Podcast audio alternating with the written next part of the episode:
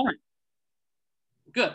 So, first of all, welcome to all of you. My name is Karin Maag. I am the director of the Meeter Center, and it's my great pleasure to welcome you all today to this special presentation. Today, we are um, having the next in our series of presentations from our visiting scholars. Um, as has been our custom, we will start by hearing from our presenter, followed by my initial questions to feed the discussion, and then you'll be invited to submit your questions and comments via the chat function. Our presenter today is Dr. Max Rogland, who is the senior minister at Rose Hill Presbyterian Church, PCA, in Columbia, South Carolina. He is the 2021 recipient of our Emo Van Halsema Fellowship for Pastors in the Reformed Tradition, and we are thankful to the Van Halsema family and friends for their support of this ongoing fellowship.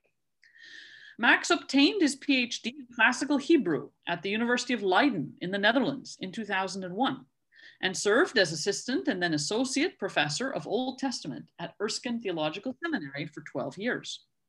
His topic for us today is Chasing the Wind, Pursuing the Annotations in the 1637 Staten Bible Dutch translation of Ecclesiastes. Welcome, Max. We look forward to your presentation. Thank you. Thank you very much. Um, I've had uh, a wonderful time at the Meeter Center and very appreciative of the uh, Van Halsema Fellowship. Uh, it's really uh, been a, just a huge help in my own uh, studies and research. Want to begin with a little bit of a disclaimer that uh, this is kind of a historical investigation, and uh, I'm not a historian uh, by trade. Uh, my specialization is biblical studies, or more specifically, Hebrew Hebrew philology. Uh, but I'm interested in interpretation and the history of interpretation, and especially with the book of Ecclesiastes. That's been kind of one of the main focuses uh, of my study at the Meeter Center this summer. So why study the annotations uh, in the Staten Bible, uh, the Dutch Staten Bible, which is more or less, uh, for those who, who wouldn't know, it's pretty much like the King James Version in English. It's that kind of uh, antiquity and that kind of honor that it's held in.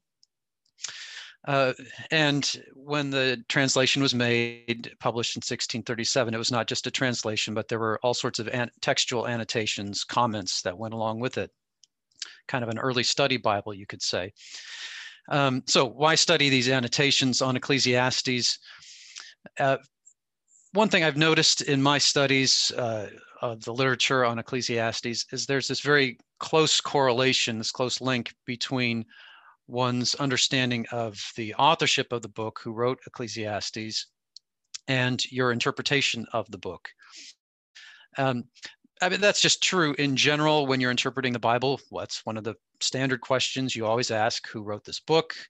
Uh, that's usually connected with when was it written? What were the circumstances?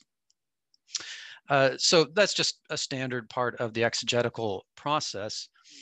And um, your your answer to the question of who wrote the book will determine a lot of other answers and it will determine uh, aspects of interpretation and that's especially the case i think with the book of ecclesiastes uh, maybe more than with a lot of other books of the bible and you find this link between uh, the authorship of the book and the interpretation of the book in the the kind of the preface to the uh, book of Ecclesiastes in the Staten Bible. And so let me quote a just a snippet of that. Uh, it says, Many of the learned are of the opinion that Solomon wrote this book in his old age, after that he had for many years together turned away from the right path of true godliness, but was now again converted unto God, wherein he, by inspiration of the Holy Ghost, testifieth his earnest sorrow and repentance for the former part of his life, loathing and abhorring it as being vanity of vanities, whereby a man is not able to attain unto eternal rest, uh, excuse me, temporal rest, and satisfaction or contentment of mind, much less unto the highest and chiefest good, which is everlasting salvation. In like manner, his intent and purpose is, by his own example and pattern, to lead all men to virtue and piety. Okay, that's true as far as it goes. Um, many learned have taken Solomon to be the author of the book. And uh, many will, will tie their interpretation, or they'll claim to tie their interpretation of the book to the details of Solomon's life as you read about it in First Kings. Um, although if you actually read First Kings, you won't find even the slightest inclination that Solomon ever uh, repented or converted back to the Lord after he fell into idolatry. Uh, the the evidence for that part of Solomon's biography, as it were, well, we find that in the book of Ecclesiastes. So it, there's kind of a very narrowly circular argument going on here. But uh, regardless, uh, that's the general approach you will find to interpreting the book and to the authorship of the book. The general approach you'll find in patristic literature, in medieval literature, and in Reformation interpretation of the book. So Ecclesiastes is viewed as uh, Solomon's confession of sorts, his, his uh, repentance, or his conversion history, his bekeringsgeschiedenis. And uh, now you'll find differences that uh, kind of play out in patristic or medieval interpretation. There's a lot of emphasis on how the book uh, cultivates this contempt for the world and how it should uh, drive you to pursue an ascetic uh, sort of lifestyle uh, you know, go get thee to a nunnery or that sort of thing. Whereas uh, Reformation interpreters, uh, such as Jean de Serre, they'll ap- appeal to Ecclesiastes explicitly to deny the value of monkery. You'll find comments in his commentary. And honestly, when you read something like Ecclesiastes 9 9, enjoy life with your wife, it is very hard to interpret that as kind of being you know, pro monastic. But uh, regardless, you know whether uh, whether you read the book in kind of an ascetic sense or as a more creation affirming sense, both in pre-Reformation and Reformation era interpretation, they both start with the basic uh, understanding of the book's Solomonic authorship, and that it's uh, it's him speaking late in life after his uh, conversion or repentance and so on there's a great shift that takes place in the modern era. And nowadays, you will find very few people who are defending Solomonic authorship of the book. There are exceptions, I know that, so I'm generalizing. But uh, so nowadays, the interpretation of the book uh, is not really linked to the idea of Solomonic authorship. And so as a result, there's just all sorts of variety out there if you read commentaries and so on. Now, uh, Hugo Grotius is usually credited with being the first person to really seriously question the idea of Solomonic authorship in uh, uh, the modern era. And he does this in 1644 in his annotations on the Old Testament. And this is where reading the preface in the Staten Bible uh, made me very curious because that was published in 1637, so a few years before Grotius published his uh, uh, annotations. Uh, when the Staten Bible says, you know, many of the learned are of the opinion that this was written by Solomon, that seems to imply that, you know, maybe not all of them did. And that's was one of the things really motivating my studies here at the Meeter Center.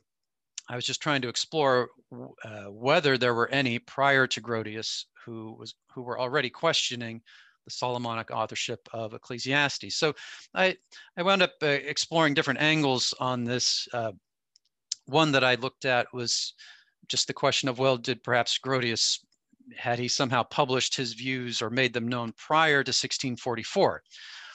Uh, he actually began writing those annotations about 24, 25 years prior to their publication. So around 1619, he started working on them but uh, so far I haven't found any evidence that he ever uh, mentioned these elsewhere.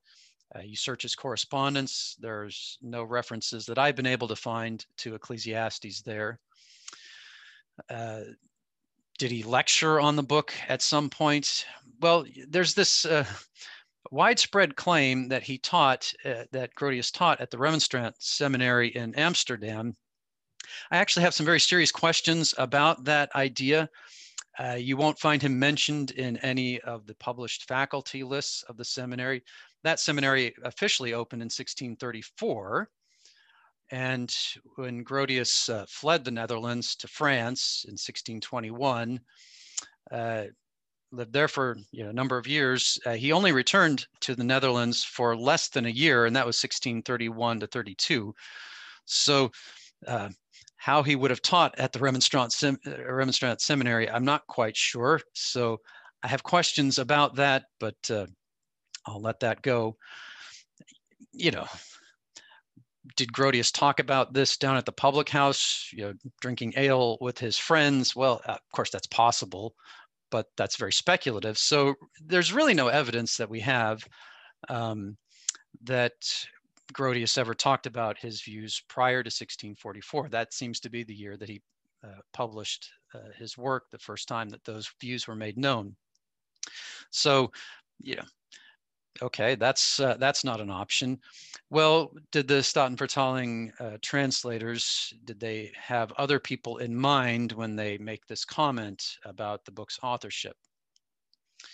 So I explored a couple of options there. Um, just a brief note here: there was a manuscript of a commentary by Didymus the Blind, um, fourth century author uh, discovered in 1941, and there are comments in there that suggest that there, there could have been non-Solomonic understandings of authorship of Ecclesiastes back in his day, but of course, this thing was only discovered in the 40s, so clearly that's not. It, appears to have been lost until that time, so probably not what the uh, uh, Dutch translators had in mind. The more likely option uh, is Martin Luther, and there are some comments that Luther makes in his table talk that seem to suggest, well, more than seem to suggest, uh, his views on authorship. So let me quote uh, from this. He writes, Thus Solomon did not himself write the book of Ecclesiastes, but it was composed at the time of the Maccabees by Sirach. However, it is a very good book and pleasant because it contains much excellent teaching about how a household should be run. Furthermore, it is like a Talmud drawn together out of many books, perhaps out of the library of King Ptolemy in Egypt. Okay, now that seems clear enough uh, at first hearing, and that quote has very frequently been invoked by later writers. But there are reasons to be cautious here. Uh, in his earlier commentary on the book, Luther clearly assumes that Solomon wrote it, and in later writings, eh, he clearly is assuming that Solomon wrote it. And uh, so uh, Al Wolters argued that any kind of questions that Luther had about who wrote the book of Ecclesiastes, uh, those were very isolated, rare, they were early views of his, and they don't really represent his mature thinking. Uh, well, uh, Scott Jones actually published an article in 2014, and he presented a, a an argument that is not just pl plausible, but I think highly probable that in fact the those comments by Luther in his table talk, they're really a, a confusion of comments between he made on Ecclesiastes and the book of Ecclesiasticus, which are two books whose titles frequently get confused.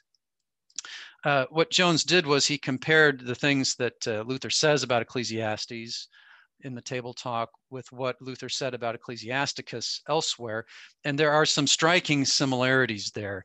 And so the uh, really the uh, most plausible explanation is that uh, those comments some got messed up in transcription.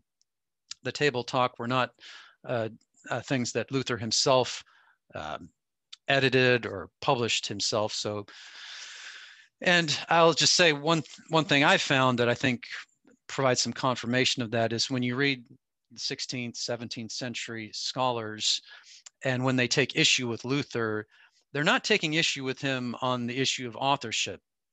Uh, it's about other things. So, you know, it, it's just highly implausible that Luther would have denied that Solomon wrote the book and nobody would have noticed it or nobody would have commented on it at all. Um, so really the best uh, explanation is just that, well, Luther never denied that Solomon wrote the book, and so it was never a point of discussion.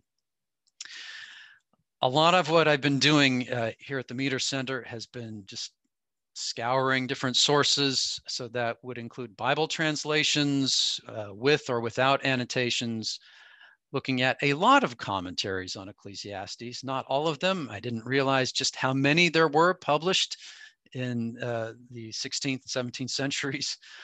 Um, and also just looking at quotations of the book of Ecclesiastes, which often attribute it to Solomon. And basically, I haven't found anyone uh, uh, from the Reformation era prior to Grotius who ever questioned that Solomon wrote it. Uh, all the evidence uh, seems to be that everyone just assumed, yeah, Solomon's the writer. And uh, this includes the a number of the people who were directly involved with producing the Staten Bible, uh, Baudartius, one of the translators, others who were associated with that project in other way, like Drusius, who wrote a, a set of annotations on the Old Testament, um, or other scholars who are just acknowledged as being influential on the Staten Bible. So uh, Beza, the commentaries of Piscator, uh, the translation annotations of Tremellius and Junius. Um, you'll find comments uh, in all of those that either explicitly or implicitly attribute the book to Solomon.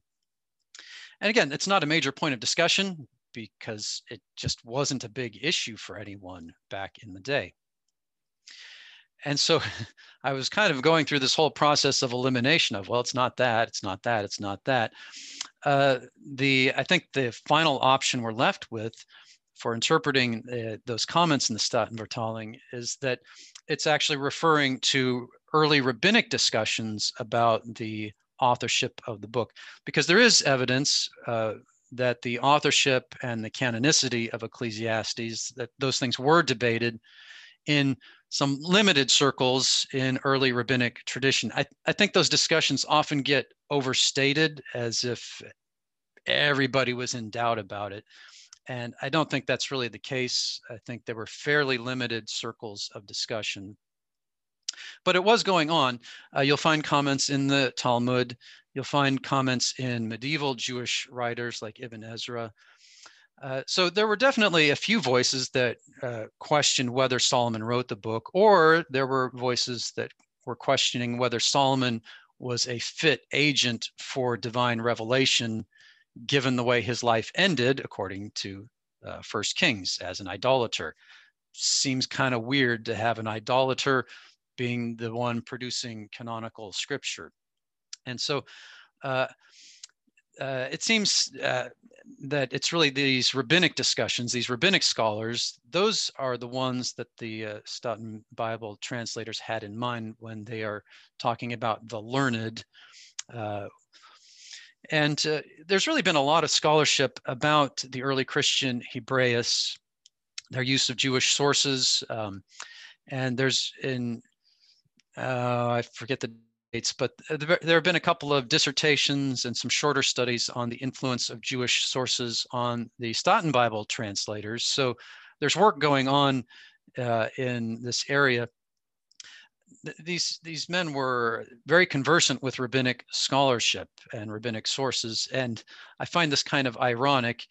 Uh, they were probably much more adept in reading rabbinic sources than Grotius himself was uh, most of Grotius's knowledge of post-biblical Hebrew and post-biblical literature, it mostly came through translations. Um, uh, and what's ironic about it is that it's really Grotius's appeal to post-biblical Hebrew that uh, he used to support an argument uh, against the Solomonic authorship of the book. That's something I, that's a trail I want to pursue at some point. Um, I could uh, one thing I've been doing is looking at some of the specific comments that you find, some of the specific annotations you find uh, to the translation of Ecclesiastes. And there are some interesting ways in which you see, I think, the influence of Jewish sources, Jewish exegesis, uh, sometimes overriding uh, Christian exegesis uh, at places. But uh, I'll have to get into that uh, some other time or we can talk about it during the Q&A. Anyway, uh, it's the book of Ecclesiastes. You know, what's the sum of the matter? What does it all come down to? Um, wouldn't say I found anything new under the sun here, uh, but I think we we can say that when the when the Staten Bible says that implies that some of the learned did not hold to Solomonic authorship. I think that's best understood as referring to these rabbinic discussions about uh, Solomon as the author of the book. I think we can say that it was Grotius and not Luther who was the first in modern times to question uh, Solomonic authorship. And in the end, zooming out from just that narrow question of uh, authorship, I think the real burden in the uh, the preface to the Staten Bible it's it's not just the isolated issue of authorship, but it's really the overall interpretive approach that is linked with authorship. Uh, so the Staten Bible, like a lot of readers throughout the history of interpretation, they've understood Ecclesiastes to be Solomon's conversion history or his history of repentance.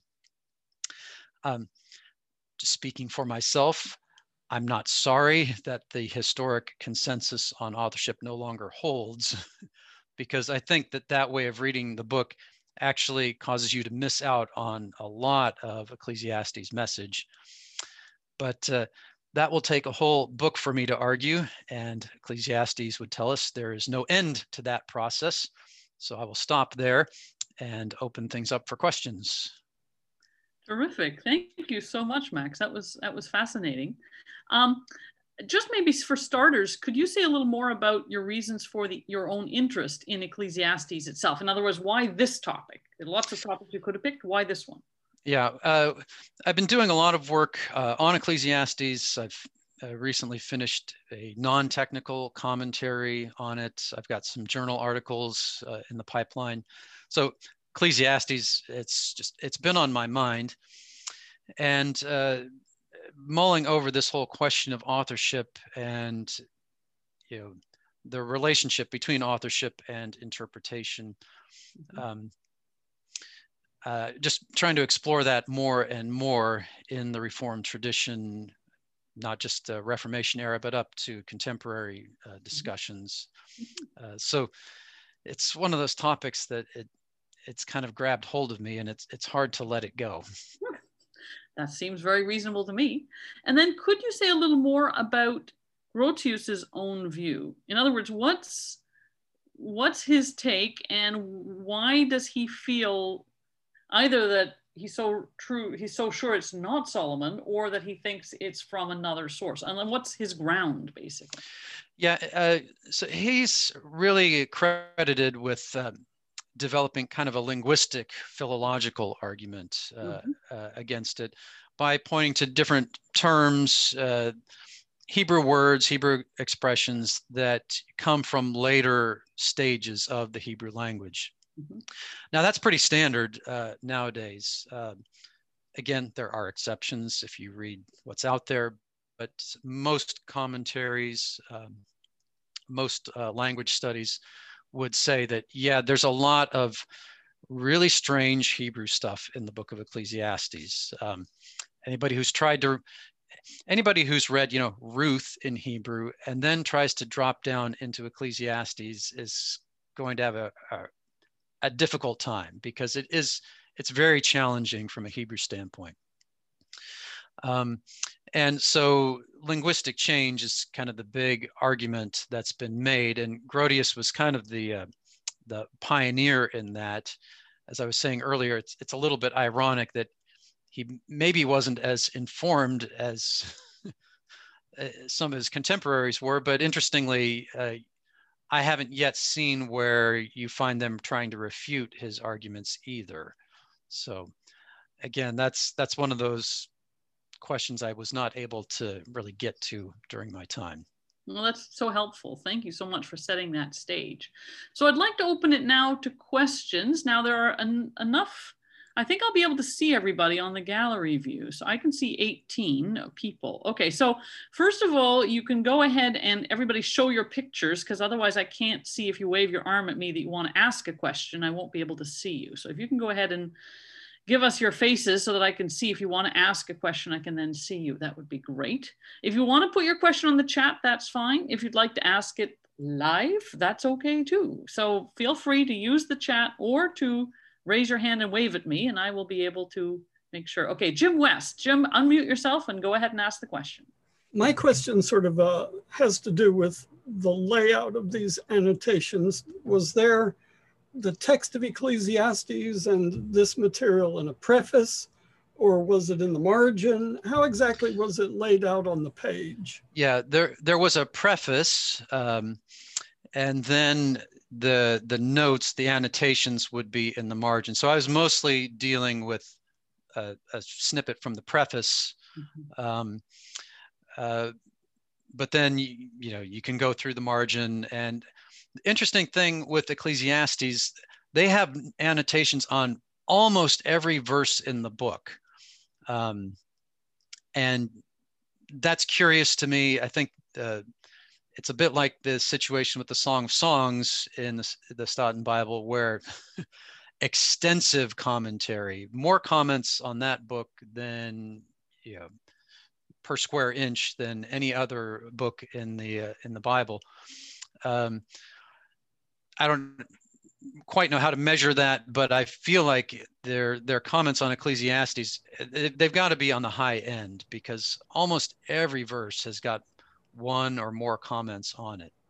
Were they theological or you know see cross reference kind of thing? Yeah. Uh, how, how, did they organize them? Uh, you find both. Uh, so you'll find occasionally it's just cross references, but most of the time with Ecclesiastes, it tends to be fairly just straightforward expositional, um, yes, with some theological comments, but it's not like some books of the Bible where those comments become theological very quickly. These tend to be more just explanatory notes. So are these continued in modern translations of the Dutch Bible or were they sort of abandoned? Uh, that's a good question. Um, there was a, I don't know the history of, I don't know all the more recent translations. Uh, one of the, the main ones from kind of the mid 20th century was pretty much just a straight translation with uh, uh, without explanatory notes. Um, but they, I imagine they have study Bibles now. I, in a way, that's really what this was. It was it was basically a study Bible. Mm-hmm.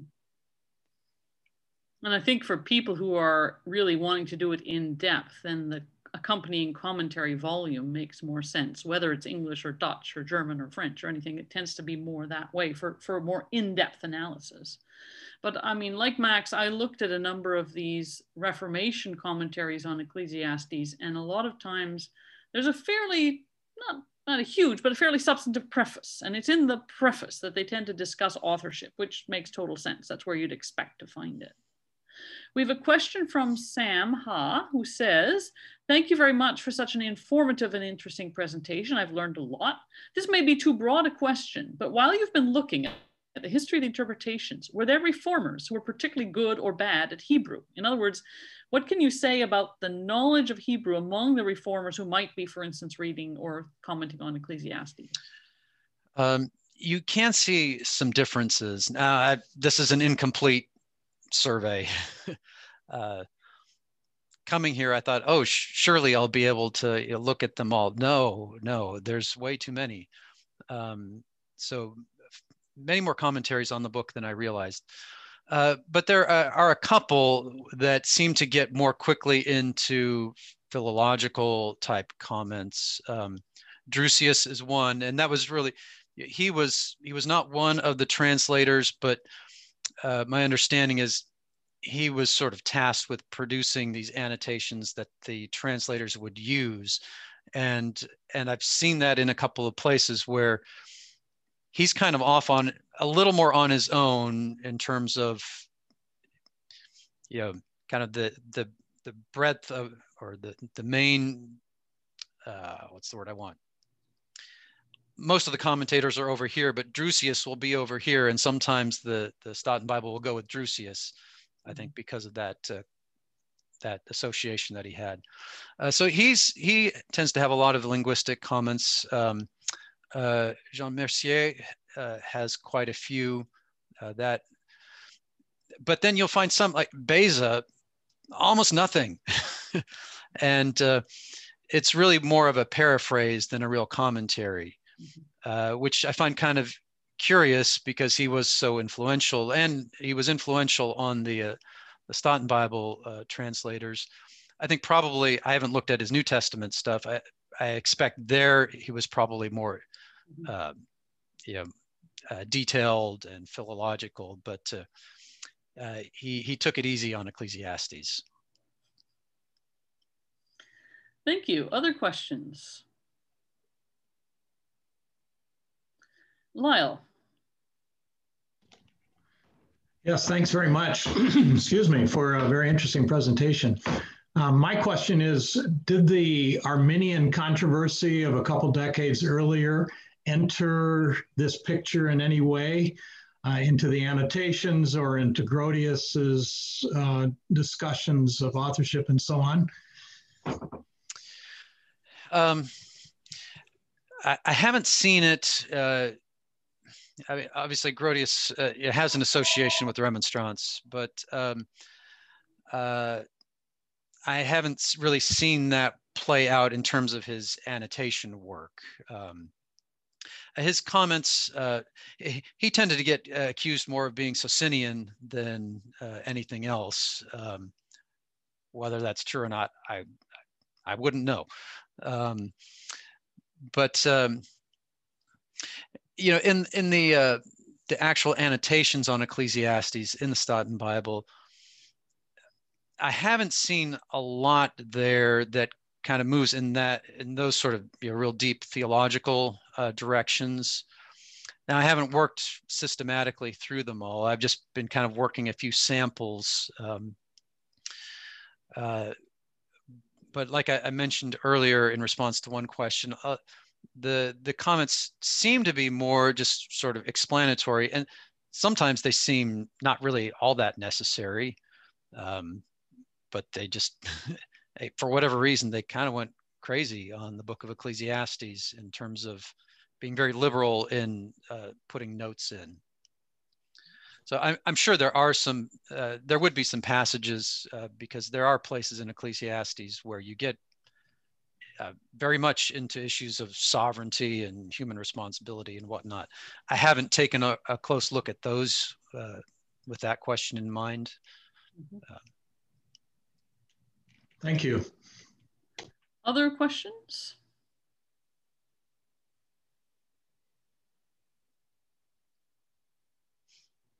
Anybody wanting to type anything in the chat? That's the other way to get things up if you want to.